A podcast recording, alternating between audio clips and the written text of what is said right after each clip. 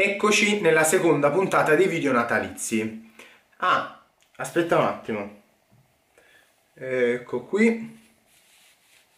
Ora sono pronto. Nella scorsa occasione ti ho detto che la strategia migliore per un benessere psicofisico in queste feste natalizie è l'equilibrio, che consiste nel non esagerare eccessivamente a tavola, ma allo stesso tempo non essere eccessivamente rigido e rigoroso, al punto da non concederti nulla. Sono dell'idea che trovare l'equilibrio sia la chiave per dimagrire senza troppa sofferenza e per mantenere nel tempo i risultati ottenuti, in modo da conservare un ottimale stato di salute. Proprio sulla base di ciò, ti lascio qualche consiglio che ti aiuterà a non ingrassare in questo periodo natalizio e semmai anche a dimagrire. Per prima cosa l'attività fisica.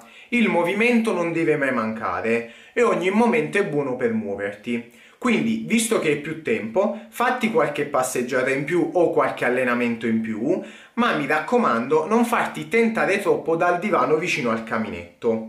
Muoviti un po' di più che qualcosa in più lo mangerai di sicuro. Poi mantieni come scheletro principale un'alimentazione sana ricca di frutta e verdura e non consumare tutti i giorni i classici dolciumi natalizi. Diciamo che a colazione il panettone insuppato nel latte non è una grande scelta. Se rifletti, i pasti più abbondanti delle festività natalizie sono limitati a pochi giorni e non a tutto il mese di dicembre. In questo caso mi riferisco alla vigilia di Natale, a Natale, al giorno di Santo Stefano, al cenone di Capodanno e al primo dicembre. Quindi basta semplicemente concedersi qualche pietanza più calorica solo in tali occasioni, senza fare delle grandi abbuffate, anche perché non è una gara a chi mangia di più, né tantomeno a chi beve di più. Un altro consiglio infatti è proprio quello di non esagerare con il consumo di alcolici. L'ultimo consiglio è quello di non fare di digiuni eccessivi, per prepararti ai vari pranzi e cenoni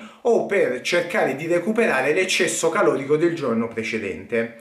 Questo ti porterà probabilmente ad arrivare ancora più affamato a tavola. Quindi schematicamente muoviti un po' di più, mantieni un'alimentazione equilibrata di base, concediti qualcosa in più solo nei giorni festivi, limita gli alcolici e non fare digiuni eccessivi. Arrivati a questo punto non può mancare il classico Buon Natale e felice anno nuovo!